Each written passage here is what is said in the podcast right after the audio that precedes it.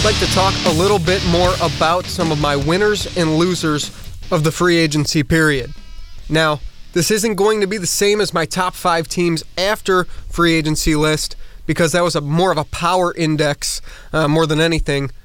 But when breaking down these winners and losers, I'm simply going to look at which teams have started to make moves that will fill areas of need or have failed to do so. All right, let's get started. Winner. My first winner is the Cleveland Browns. With over $100 million of cap space and nine top 65 picks in the NFL draft, the Browns were in prime position to jumpstart an ongoing rebuild with a new look front office that had been in need of a makeover for quite some time. After bringing in GM John Dorsey, who has had a great reputation around the league for the moves that he made with the Chiefs and the Packers, the Browns finally found their quote football guy for all of those who didn't like the analytics approach that they had taken in the past. With lots of real estate to start with, Dorsey was put into a position where he could overhaul the entire roster and start basically from scratch, which is exactly what he's done. Since the new league year began, the Browns haven't been shy about making moves. They spent a lot of money on beefing up their offensive line last year, so it was time to find talent on the perimeter starting March 14th. Boy, this was a busy day for the Cleveland Browns, and it started with them trading for Jarvis Landry, formerly of the Miami Dolphins. I really like this move, but not for the reason that a lot of other people do. Landry comes over to the Cleveland Browns, and most expect him to be the number one receiver in Cleveland after leading the league in receptions last year. Yes, Landry led the league in receptions, but he failed to even eclipse the 1,000 yard mark. In contrast, the number two leader in receptions uh, in the league was Antonio Brown, and after missing the last two and a half games due to injury, Brown still surpassed 1,500 yards receiving on the year. While Brown is a number one guy who takes the top off defenses, Landry will tear you apart underneath. Averaging around eight yards per reception, Landry isn't going to be a huge threat down the field, but will still get you first downs or close to them, and I'm sure every coach will take that. In my mind, the Browns are banking on Josh Gordon to finally be a reliable number one target. Showing flashes of greatness in the past, Gordon's off the field issues have so far derailed the early portion of a receiver's career, who many consider to be the best wideout talent since Calvin Johnson. If Gordon is back for the Browns next season, he is the clear cut number one guy, and he should be. With his size and athleticism opening up underneath routes for Landry, this could be a deadly combo on the outside. And this can also be a great way for the Browns to manage Corey Coleman's role as a number three receiver now and will hopefully work on some of the issues that he had dropping the football in the early stages of his young career. Signing Landry was a great move for the Browns to solidify their receiving core. Under center, the Browns let go of DeShone Kizer, Cody Kessler, and Kevin Hogan in the matter of weeks and brought in Tyrod Taylor from the Bills. For the short term, I think this was a good move as well for Cleveland. Taylor was never embraced by any of the Bills regimes, and they seemingly couldn't get rid of him fast enough. So there's a case to argue that Taylor won't fare well in Cleveland either, but with a short contract and pieces around him, a guy who's won games with below average talent in Buffalo should be a nice bridge to groom a rookie quarterback and allow him to get some experience while learning from a guy who's made his way around the league. Not a long term answer, but someone who Cleveland fans will be able to embrace for a short period of time before handing over the reins to a hot QB prospect following this year. This was a solid move for the Browns. Aside from those big name signings, the Browns found help in many other areas of need this offseason. Losing Isaiah Crowell to the Jets, Cleveland quickly signed Carlos Hyde from the 49ers and many still believe that they could draft a running back to round out their backfield with Hyde and Duke Johnson. I see this as a major upgrade, especially if their snaps are managed right. After the retirement of Joe Thomas, left tackle will be an interesting position for Cleveland this year.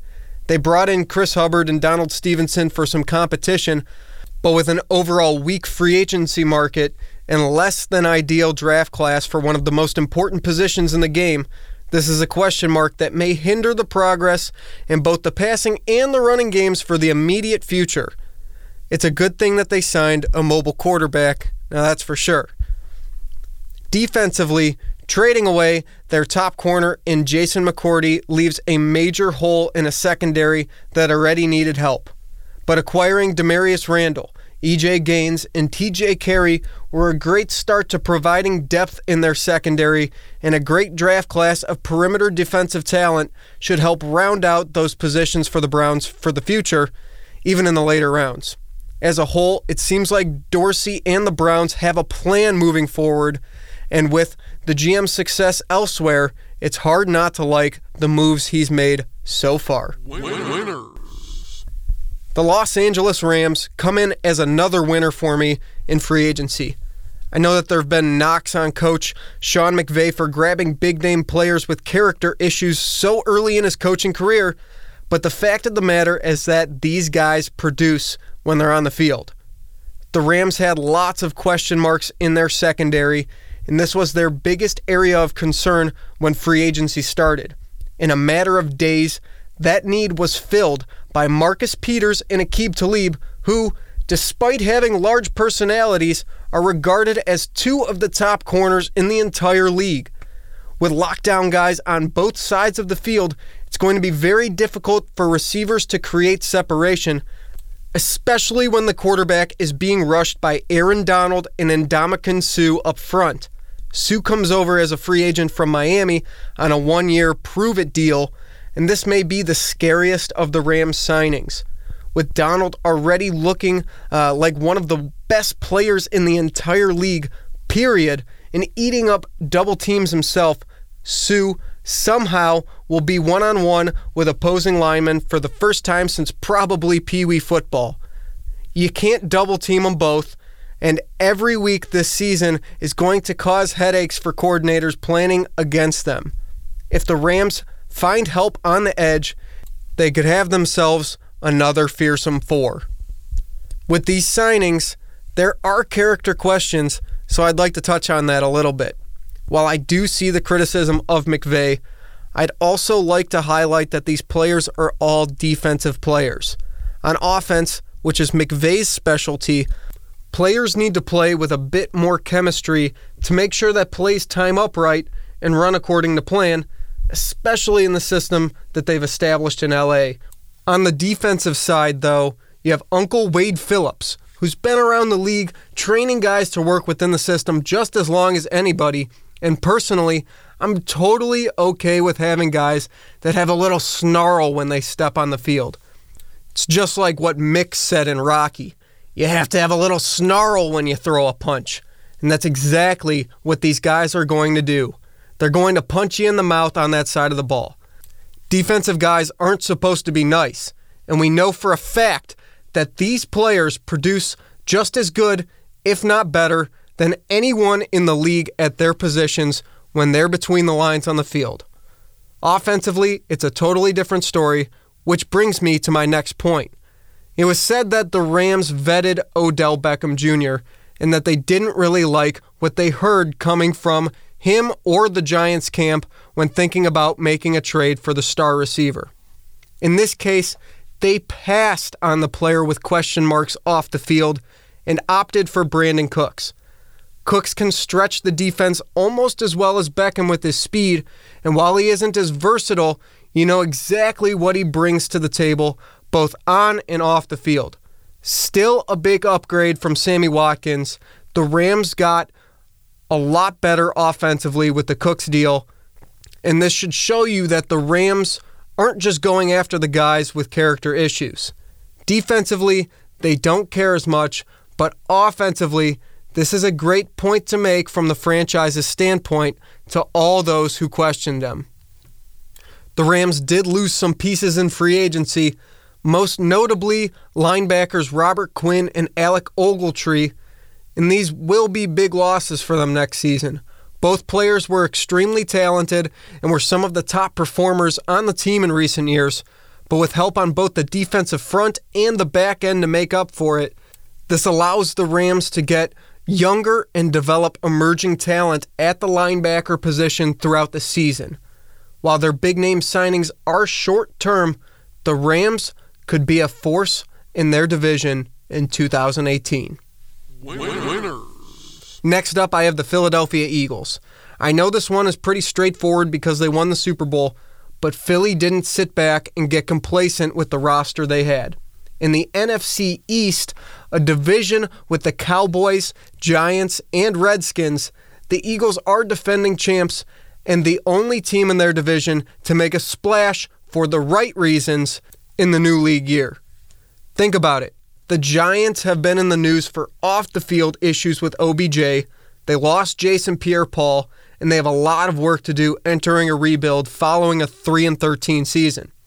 The Redskins lost Kirk Cousins and Terrelle Pryor in the offseason, and while Pryor wasn't a huge factor in their offense, and some may say the team got better by adding Alex Smith at quarterback, his window is closing a lot faster than the younger Cousins, and both of them really have a similar ceiling. The fact of the matter is that the Redskins still have a lot of work to do to get to the Eagles level, and this offseason was a slow start to be considered a contender in the division. Dallas didn't have as much work to do this offseason, but lingering issues with Dez Bryant have seemingly preoccupied them in upgrading the defensive side of the ball where they need more help when facing high powered offenses like the Eagles. With Zeke coming back this year, I do believe Jerry Jones was right in saying that the gap between the Cowboys and the Eagles is a lot smaller than people think, but Dallas's main issue is that they were unusually quiet. While the champ Eagles, who many expected to be quieter, weren't, and they didn't hesitate in rearming for 2018. So let's look at the Eagles' moves. Obviously, the big one for Philly was the trade that they made for Michael Bennett. Adding to an already outstanding defensive line, Bennett is surely an upgrade over Vinny Curry, who they quickly dealt to Tampa Bay after the trade with Seattle. Entering the later stages of his career, Philly's rotational system will allow Bennett to play at maximum effort for about 35 to 40 snaps a game. The Eagles also added Haloti Ngata to solidify the interior of their defensive line. Although people look at this as Philly going out and signing a big name player, I really like the move. Obviously, Fletcher Cox is their number one defensive tackle and will be for the foreseeable future.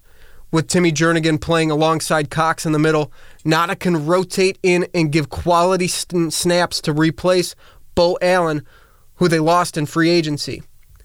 A man that we know can make an impact on the game Ngata won't be required to carry a big load like he did earlier in his career with the Ravens. Managing his snaps as well, he'll be able to provide great experience as a solid role player to throw into the mix. Although the Eagles lost their top corner in free agency as Patrick Robinson heads to the Saints, Philly did trade for Daryl Worley from the Panthers, and again, this draft is full of secondary help if they choose to go that route. Defensively, the Eagles will still provide opposing quarterbacks nightmares. On the flip side of the ball, the addition of Mike Wallace was a strong one. I know I touched on this before, but Wallace at age 31 is still fast enough to get behind a defense, and as a number three wide receiver, will likely fill the role that Torrey Smith left behind this offseason. Losing Brent Celek and Trey Burton in free agency, the Eagles recently filled their tight end need with Richard Rodgers, who comes over from the Packers. Oh, yeah, and they get Carson Wentz back from injury next year. The real question mark for me is Frank Reich's departure to become the head coach in Indy. We saw this last year too with Atlanta when Kyle Shanahan left for San Francisco. Steve Sarkisian stepped in for the Falcons, and their offense never quite looked the same this past year an offensive genius. Reich leaves some pretty big shoes to fill in Philly, but at least for the Eagles, they hired in house with a guy that's been around the system that Pederson was comfortable running as an offensive guy himself. For that reason, I don't think this will cause the Eagles too much trouble next year. Losers. Okay, moving on to the losers in free agency, where I'm transitioning from a team with plenty of quarterback talent to a team that is in desperate need of some the Arizona Cardinals. The Cardinals, in just a year's span of time, go from looking like a contender to looking lost. With the retirement of Carson Palmer, the Cardinals were in need of a quarterback, and everyone knew it. They really should have drafted one a year or two ago, given Palmer's history of injuries, but after failing to do that, they also dropped the ball so far this offseason. They missed on every big name quarterback and instead paid Sam Bradford $20 million for next season alone. Yeah, Bradford, with a deteriorating knee. You know what that means? It's not going to get any better. He's had a problem with this for years, and it's the reason why he lost the job last season in Minnesota in the first place, so he's obviously not your long term answer. And in the draft, the Cardinals are selecting way too low at 15 to have a shot at one of the top prospects. To make things worse, they've shown no motivation to trade up so far. And let me pose this question to tie things back together. If Philadelphia was asking for a first round pick for Nick Foles, and you're not going to get a guy at 15, why wouldn't you trade for him? You know what he brings to the table after being in the league for years, and basically what you're saying is that you feel like you can get a better talent with that pick than you would with Foles the Super Bowl MVP. Arizona, look around. Everywhere you go in the NFC, especially in your division, Seattle has Russell Wilson, San Francisco has Jimmy G, and LA has Jared Goff. Everyone in your division, heck, maybe everyone in your conference has a franchise quarterback. You're going to be irrelevant very, very fast without one, and you've done nothing to put yourself in a position to even take a chance on a guy. Loser. All right, next. How about the Jets? They put all of their chips in one basket during the Kirk Cousins sweepstakes, and they fell short of signing him. So now they're left with an old man in Josh McCown and somebody who's n- who nobody's seen in three years with Teddy Bridgewater. Clearly, they're going to get a guy in the draft, but in terms of free agency, the Jets lost this offseason in a division with Brady. All of the other AFC East teams seem to be scrambling to find their franchise guy, and the Jets are long overdue to find that person. They just haven't been able to so far. They signed Terrelle Pryor, who Washington couldn't wait to get rid of, and Isaiah Crowell, who couldn't even get a long term deal in Cleveland after being undrafted. So it doesn't seem like the ceiling for those guys is very high. Not to mention, they released their best defensive player in Muhammad Wilkerson. They did make some moves along the offensive line, but they also just fired their offensive line coach, so there are still questions along their front. For a team that some thought overachieved last year in a 5 and 11 season, the Jets still have a lot of ground to make up for.